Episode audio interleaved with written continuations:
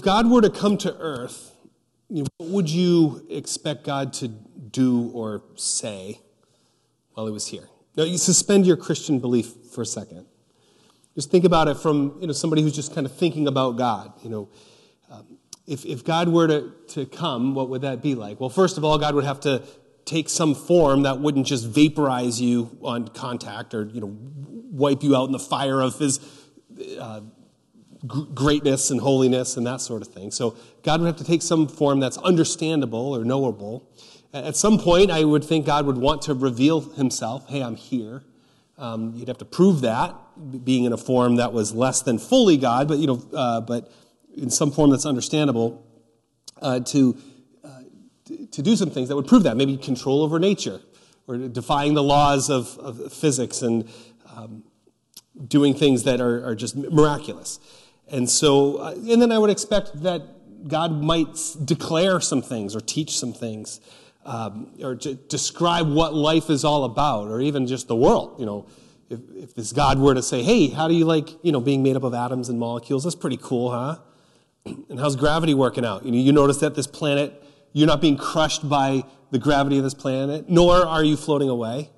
It seems like it's kind of tuned just right for you, but not. Uh, but more so because I don't think this God would even know that we'd understand all these uh, things of, of, the physical world, but say, hey, th- th- uh, this, is, um, this is how your world is broken. This is the, the mess you've made of the world, and um, I want to show you how to live, how to really be human, how to, how to fix a world that is broken, and give the power to actually do that. So, as Christians, of course, we, don't, we, we can take this kind of a speculation and say, well, God did come we, we did see what he did, and, and we, we look at Jesus. We don't have to speculate about what God would do when he would come to this earth. And yet, with my understanding of that, it still blows my mind that the God of the universe came to this earth and did this. This is what he did. The God of the universe, all powerful, takes off the, t- take, uh, takes on human form takes off outer garments, puts a towel around his waist, and washed the dirt and the grime off the feet of his followers. That's what the God of the universe did here on this planet. And we're going to take a look at this today, obviously. We, uh, we're resuming our journey through the Gospel of John, a journey we began uh, this fall, for those of you who are around. And we're going to focus these next week just, just on chapters 13 through 17. It's a, uh, a part of the Gospel of John, part of the scriptures that we refer to as the upper room discourse.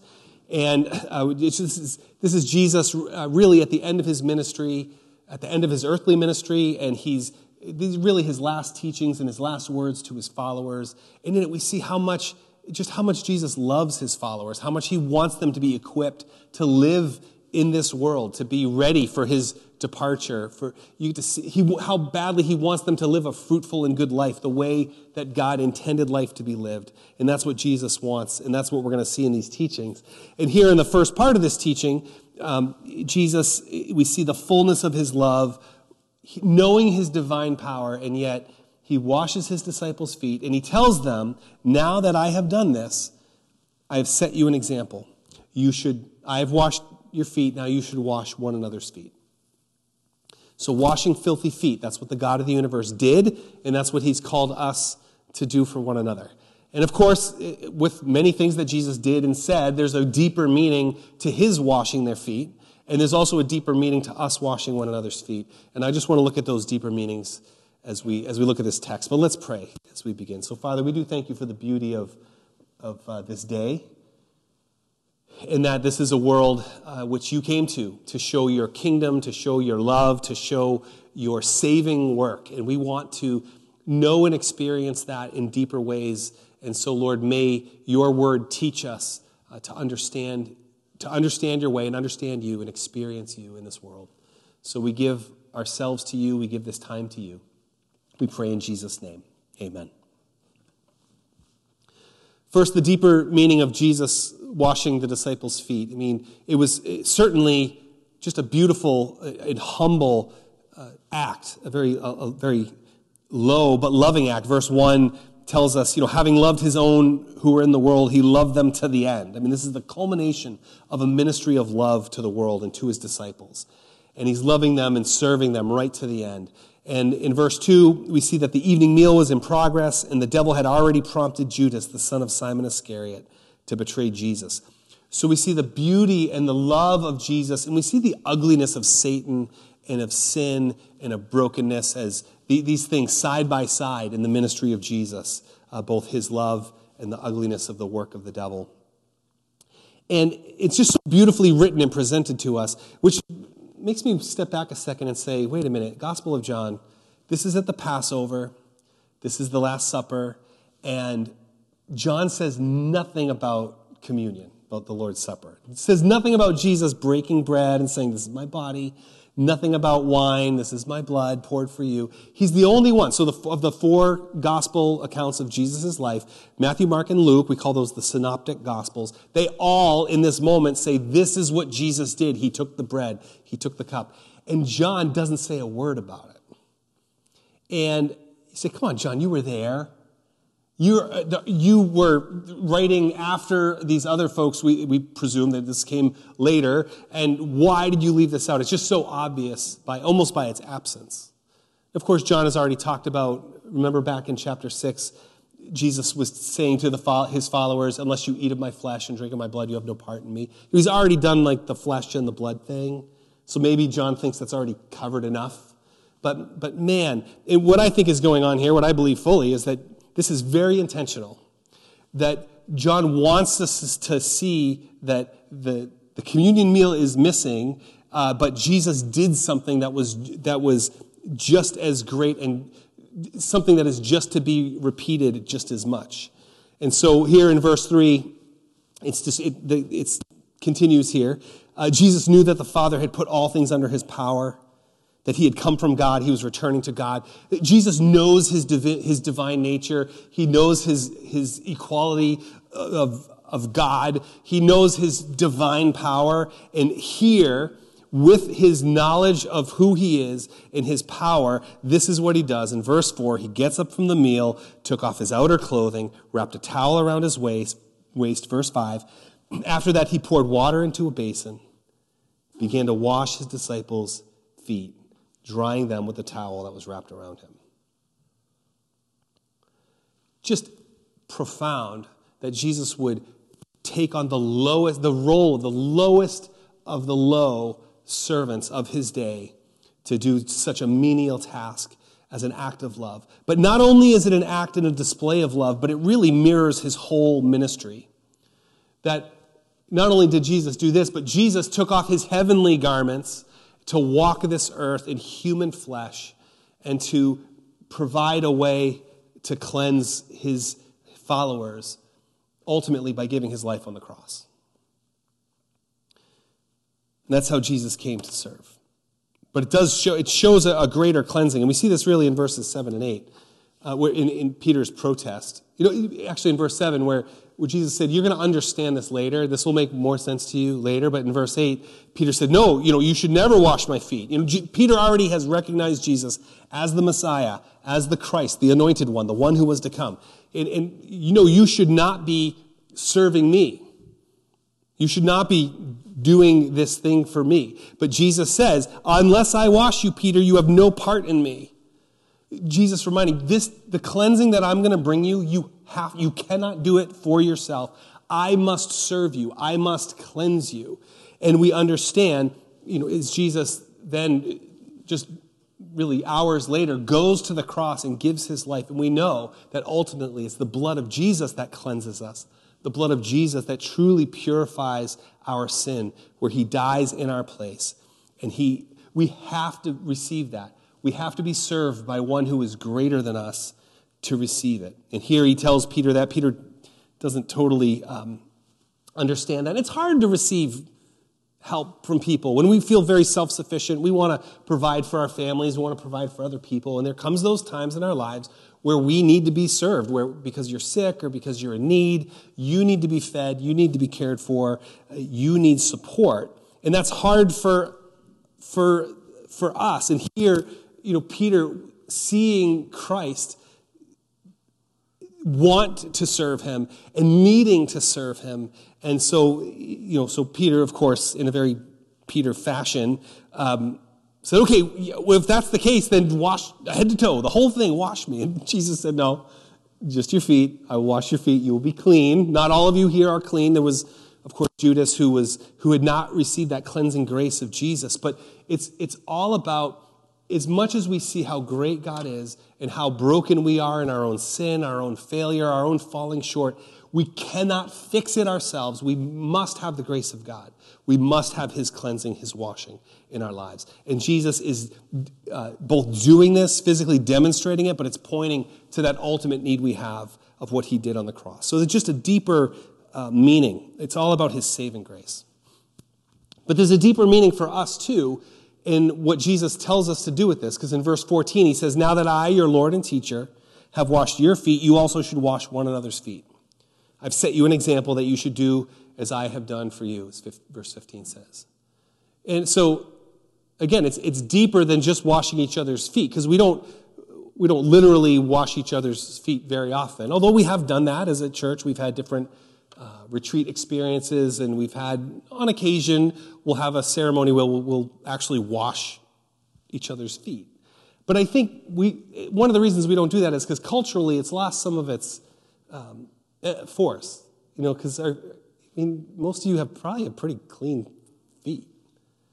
Um, you take care of your feet. Some of you might actually have quite like cute feet where you paint your toenails and you've done the thing, or you go to someone who does that for you, and and um, your feet probably don't smell all that bad. Some of you probably terrible, and I, you know, but I won't. I don't want much to do with any of your feet. But my point is, culturally, it wouldn't be nearly as bad of an experience is what Jesus had done to, um, to take that, to, to go that low, to, to, to be that humble, to serve in this way. But it, what Jesus is doing, it's not that we're to literally wash each other's feet, but we're to have that mindset of humility and of service. In Philippians chapter 2, I think summarizes this the best of anywhere in Scripture. Uh, some, some of the greatest verses. Philippians 2 5, hear these words. It says, In your relationships with one another, have the same mindset as Christ Jesus, who, being in very nature God, did not consider equality with God something to be used to his own advantage. Rather, he humbled himself, he made himself nothing by taking the very nature of a servant, being made in human likeness, and being found in appearance as a man. He humbled himself, not only by serving in this way but by becoming obedient to death, even death on a cross. That's what this is all about. It's a mindset following our Lord Jesus, who humbled himself all the way to wash feet and to take the lowest position. And ultimately, that foreshadows giving his life on the cross. So we are to be people who, in the context in Philippians, it says, you know, in humility, consider others better than yourselves. Don't do things out of your own selfish ambition or your own vain pursuits. You know, that's now, that's a New Year's resolution if you're looking for one. So if people ask you, you can say, hey, you know, what are your New Year's resolutions? You can say, yeah, I want to uh, drop a few pounds and I want to uh, sleep better and I want to rid myself of all selfish ambition and self interest. So that, that might start a conversation. But as we follow the way of Jesus, we actually become more human. This is very humanizing kind of work. It looks menial. It looks, when we serve and we humble ourselves, it seems like we're making ourselves less. We're actually becoming more human. Jesus, remember, God takes on human flesh and he does this act. And in doing so, he's showing us perfect humanity.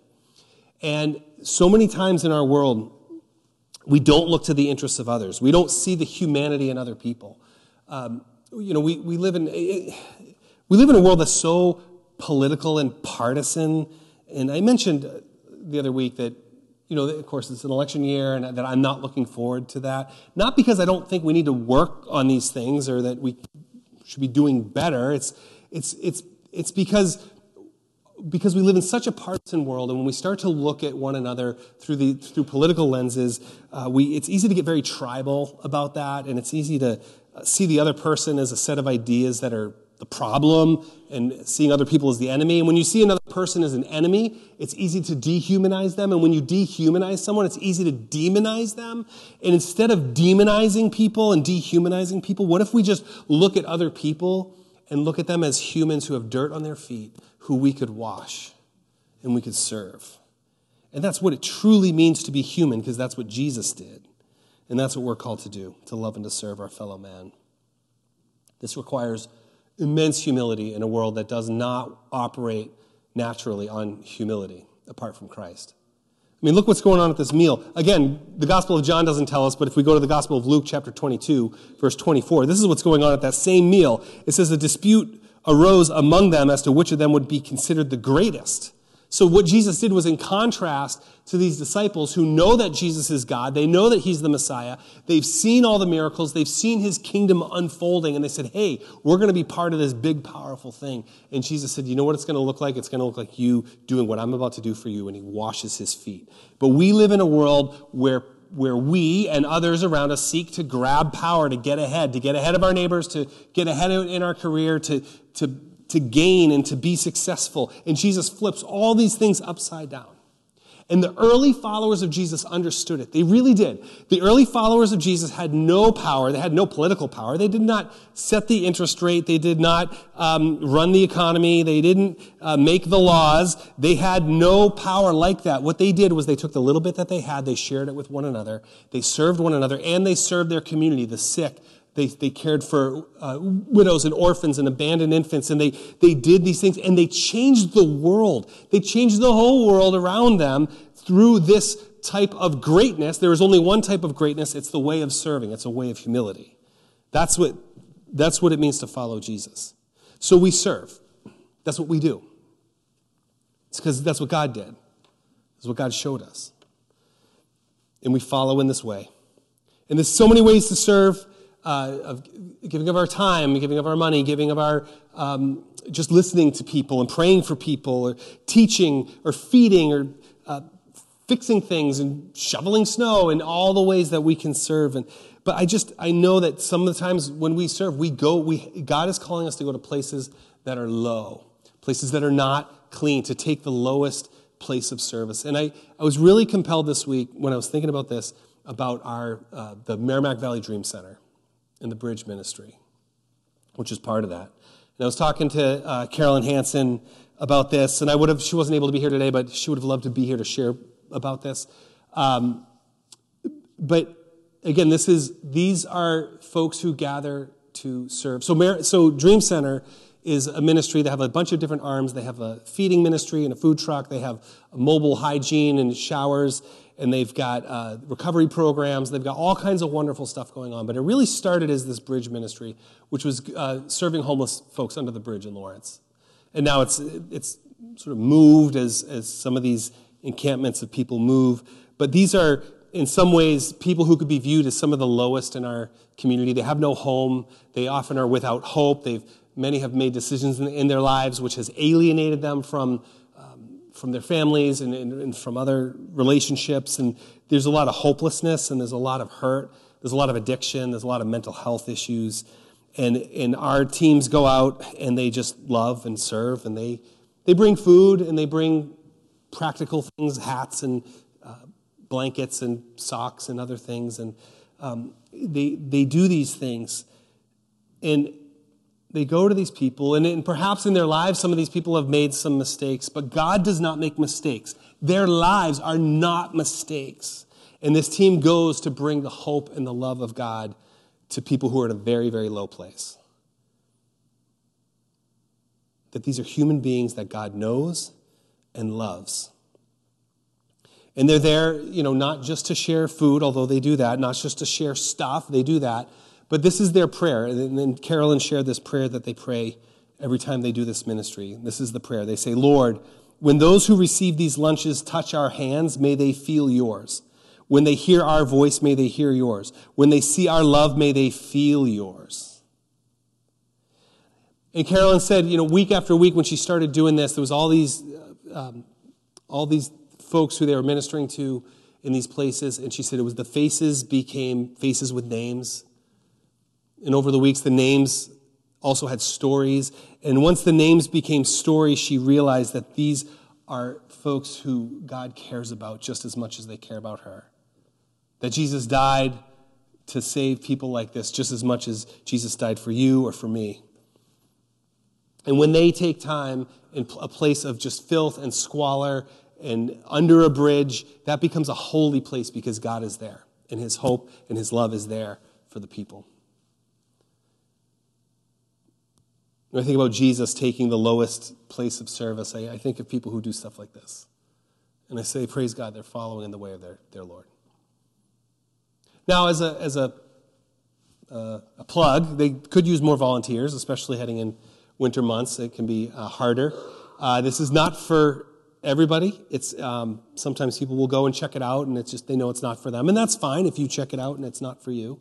It really is a calling, and the Lord may or may not put that on your heart. Uh, it's not the cleanest place. It's often cold. It can be dirty. There's people who are addicted. It's, there's not always happy endings to the story. And sometimes people don't find hope and they fall further into, um, into addiction. Some even uh, succumb to these things. But there is goodness in it. There's hope that's being shared. There's gratitude that's exchanged um, as fellow humans care for one another. So if I could connect you with the folks, with Carolyn uh, or Ingrid or Lisa or those who are who are regular, who could tell you more about what Dream Center is doing, and uh, especially that the bridge part of that ministry. Um, but I just encourage everybody to consider a place. How do how are we going to follow Jesus to wash feet, to serve, to go to take that low place? And we again, service is not just something that happens through ministries like this. It's not just doesn't just happen in the building, you know, teaching children, and those are beautiful ways to serve. But service starts um, in your home it, it, you take it with you to work, the way that you work, how you interact with your coworkers, if you're a student, how you um, connect at school. There's all different ways that we live a life of service. It's not just when we're at church or when we're with the ministry. How we live in our neighborhoods. This is all frontline ministry.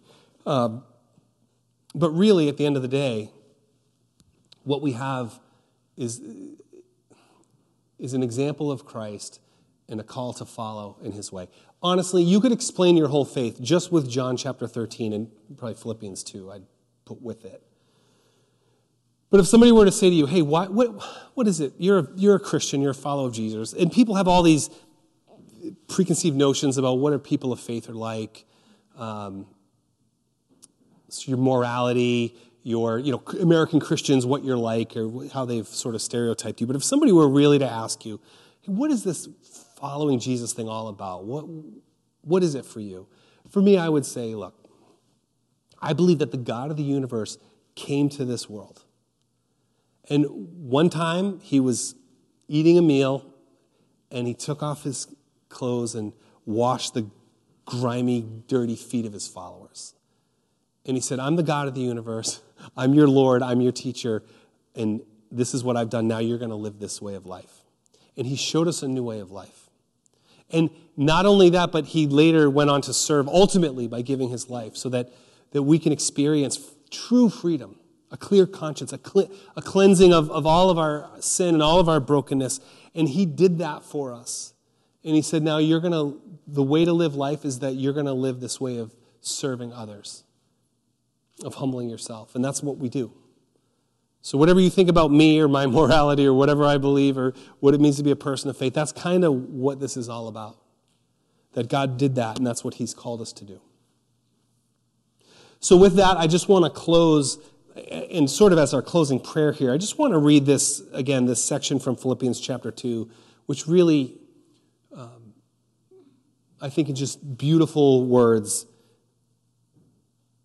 reminds us how we are to live in light of this. So, if you'll just bow your heads, or if, it, if you want to just look out the window and see the snow fall as I read God's word. But let's close with these words from Philippians chapter 2. It says, If you have any encouragement from being united with Christ, if any comfort from his love, if any common sharing in the Spirit, if any tenderness and compassion, then make my joy complete by being like minded, having the same love, being one in spirit and of one mind. Do nothing out of selfish ambition or vain conceit, but rather, in humility, value others above yourselves not looking to your own interests, but each of you to the interests of others.